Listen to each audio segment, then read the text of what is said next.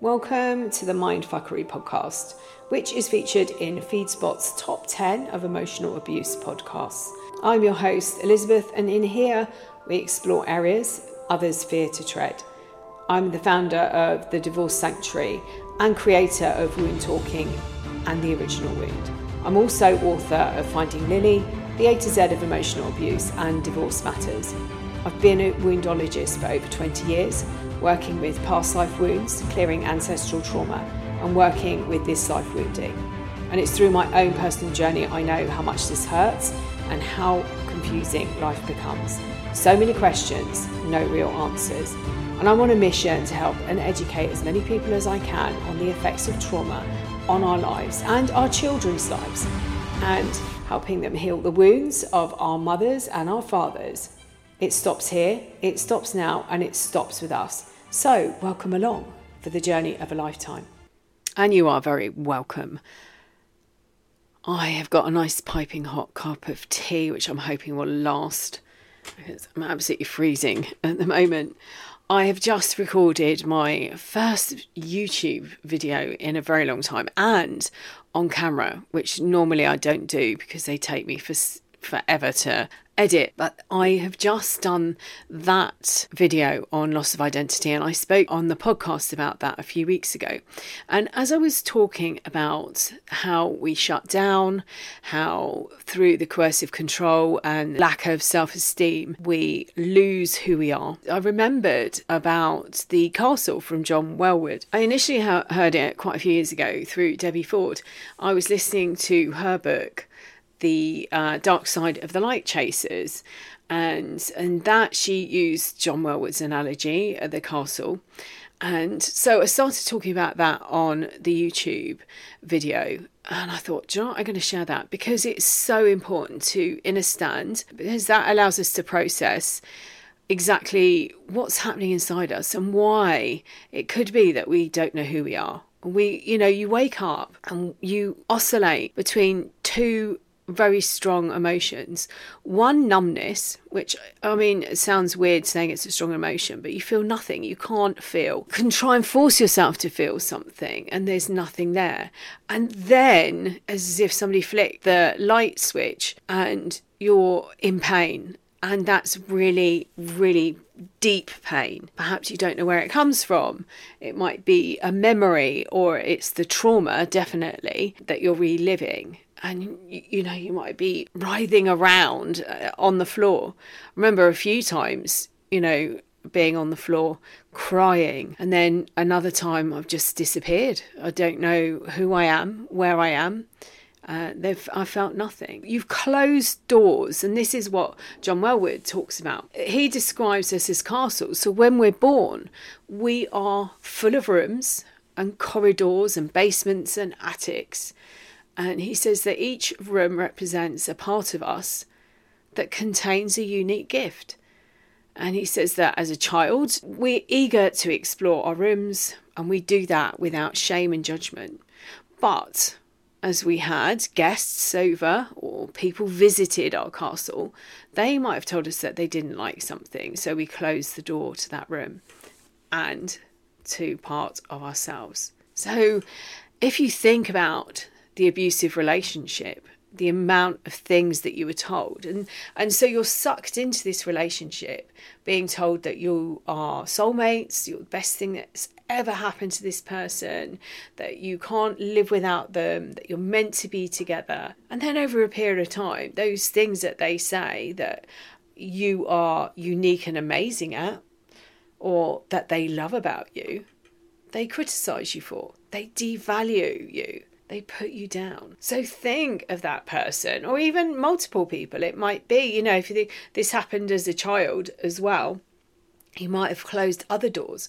And this was why you felt seen and heard in this relationship because they made you feel secure enough to open maybe a couple of those doors that perhaps a parent, a caregiver, a teacher, another family member told you to shut the door on part of your personality, part of who you are. So if you think of all of the people that have walked in and out of your life, with each relationship, different people gave you their views on what you should be like or who you should be. If you look back to some family units, you might see a line of doctors. Well, if you've got a really creative person, and the expectation is that they go into this field, they lose their identity because that isn't them. Perhaps an accountant actually is a better way. I do remember meeting a bank manager's wife. They were used to volunteer at a steam railway. I was talking to her and she said how she supported her husband at the weekends doing this. This is what he'd always wanted to do. He'd always wanted to be a train driver. And his parents I think it was particularly his mother, um, didn't want him to do that. She wanted him to have a decent profession. So he went and became a bank manager. So somebody who's creative or who feels that that is their calling, their destiny to be a train driver or to be an artist or a baker or a seamstress and they're forced into a different environment. That's like putting on a wetsuit that's maybe way too small. I mean, wetsuits are designed to be tight, but you know, if you've got one that's two or three sizes too small, it's very difficult to do up. Might need help getting into it, but it's painful and restrictive and you can't breathe. So, these relationships, whether they were family members, whether they were romantic relationships, they might have even been in the workplace or at school. These people are telling you how you should be. They're fitting you into a box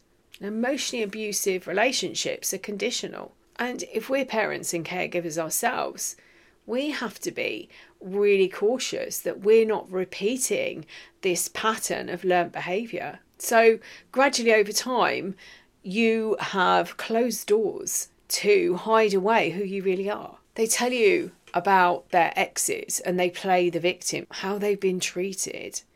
It might be that they've had a really bad childhood and in fact they usually go hand in hand. They usually tell you about their exes and how they were treated and how uh, what an awful childhood they had. And you buy into this. They see and hear you in a way you, that you've possibly not been seen and heard. They might have allowed you to open up a couple of rooms and pull back the dust cover allowing part of you out to play. Only then to slam the door on that and tell you that they don't like the way you do something. And you might have found you've closed more rooms or more doors on rooms to your personality than you ever did in the lifetime before you met them. And Debbie Ford describes this as waking up one day and being a two bed semi.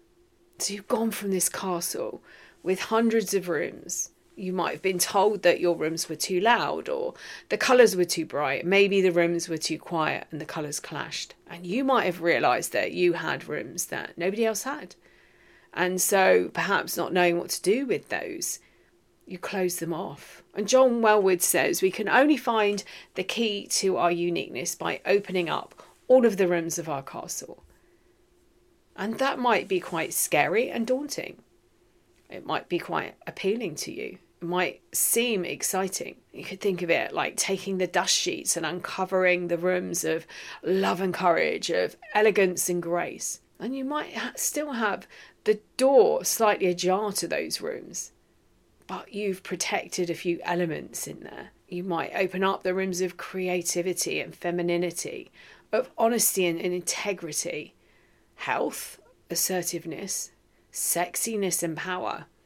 By throwing open these doors and windows, you can start to embrace parts of your personality that you might not have even been in touch with. There might be ones that you don't want to open hatred and greed, laziness and arrogance. And by being broken open in such a harsh way, when you break something, it does allow the light inside. And we can use that light to shine and explore and lots of people amaze me, people who recover from these abusive relationships are just the inner strength they have to get up every day. It's astounding after everything that they've been through, they have the courage and the strength to face another day. They might not want to, but they do. We are multifaceted. So we are diamonds and we have that strength. There's so many different elements to our personality. And all you have to do is step outside of yourself and look at some of your relationships. If you've got friends from childhood and as an adult, you meet up together and you might be friends that were 12 or even younger or you know teenagers do you behave like that when you get together is there that silliness slightly less mature behavior when no one's looking Perhaps you have a telephone voice. That's another favourite of mine. These faces, these masks that we wear in certain situations. Each of us possess a uniqueness. I've written a Hopi creation story in both my books, in Finding Lily and also in The A to Z of Emotional Abuse. And so this story is the creator gathered all of creation and said, I want to hide something from humans until they're ready for it.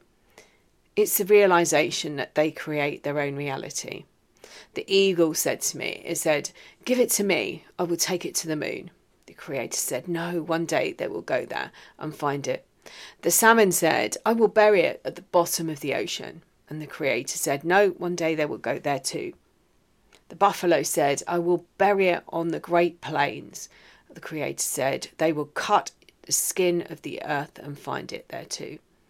Grandmother Mole who lives in the breast of the Mother Earth and who has no physical eyes to see, with her spiritual eyes said, Put it inside of them. The Creator said, It is done. Each of us possesses this uniqueness that we don't know. And then we meet someone who sees and hears us in a way that we might not have been seen and heard ever before. And we trust them. We hand over our power and in reality, they are the weak and broken ones. But to keep us trapped, they convince it, us that it's the other way round. They live with a fear of abandonment. They live with an abandonment wound. And uh, when I first started doing a lot of work about 2018, maybe 2017, around this wounding with the emotional abuser, I discovered that they were actually able to project their wounds. So the pain and the wounding that you are experiencing might not actually be yours. I've spoken about this actually quite a lot on YouTube. You're wandering around thinking that these wounds are yours and actually they don't even belong to you. So those ones are really easy to get rid of. But the ones that you've been walking around with all of your life that perhaps you picked up as a child spoken so many times about this process that, you know, as a child, I believe actually we're born in a far better position, knowing far more than the adults that we're born into that tribe. But the adults give us their wounding. They pass that on like a gift. They speak to us in the way that they were spoken to. In those first crucial seven to eight years of our lives, we're molded. And if we're told that we're worthless or we have parents that are not present, it might not be that they don't live under the same roof or that, you know, not in the house with us. It might just be emotionally not present. If we experience that, we take on these beliefs that we're not good enough. If we're betrayed, if we're abandoned, we might be shamed. A child is shamed by a parent who is shamed by their parent. And this cycle continues. And then somebody turns up in your life and they tell you how amazing you are. And I do remember uh, many, many years ago, before this final relationship and realization, wondering what it was. Why did men that I met and had a relationship with think that I was the most amazing person until we got into a relationship and then they tried to change me?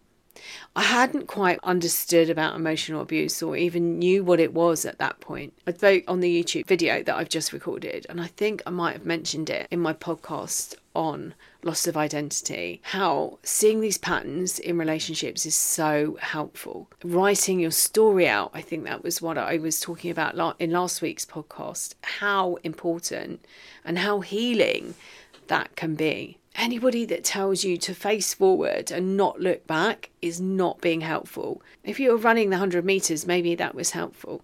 Keep focus, looking forward. But even then, you'll see long distance runners and short distance runners look over their shoulder to see what the distance is between the person following them. Yes, you do need to look forward. Yes, you do need to concentrate on where you're going. But it's so powerful looking back over your shoulder to see how far you've come. You might even see that you're much further along the process of healing than you thought you were. It's really powerful to check in. One of the most powerful things that I used to teach, I haven't spoken about this for ages actually, was seeing and writing out what was going on. And you might find rumination. This is how I started doing it. I found that I was in rumination for seven or eight days at a time, and I was caught and I couldn't get out. And then I realised that if I, I was grounded and I was doing the breathing exercises, when I was doing that, I didn't spend as much time in rumination. When I went into rumination, sitting down and writing out memories, and then I was able to prove that this wasn't a healthy relationship that I was attached to and that I was in pain, wanting to get back in. It really wasn't healthy. I was able to remind myself that when I was thinking, oh my God, this is all my fault, if only I'd done this or not done this or said this or not said this, I wouldn't be here. I was able to remind myself how unhealthy it had been. And that I re- over a period of time was looking at the patterns. I could then see, oh gosh, I'm not here for eight days. I'm here for a couple of hours.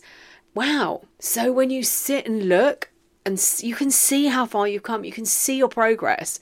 And when you see that, it's empowering. And that's what it's all about the strength that people have that come out of these relationships is amazing. You are amazing. To get up every single day after experiencing what you've experienced, being in the pain that you're in, that emotional pain, to function, even on any level, to be able to function. We are diamonds created through the pressure.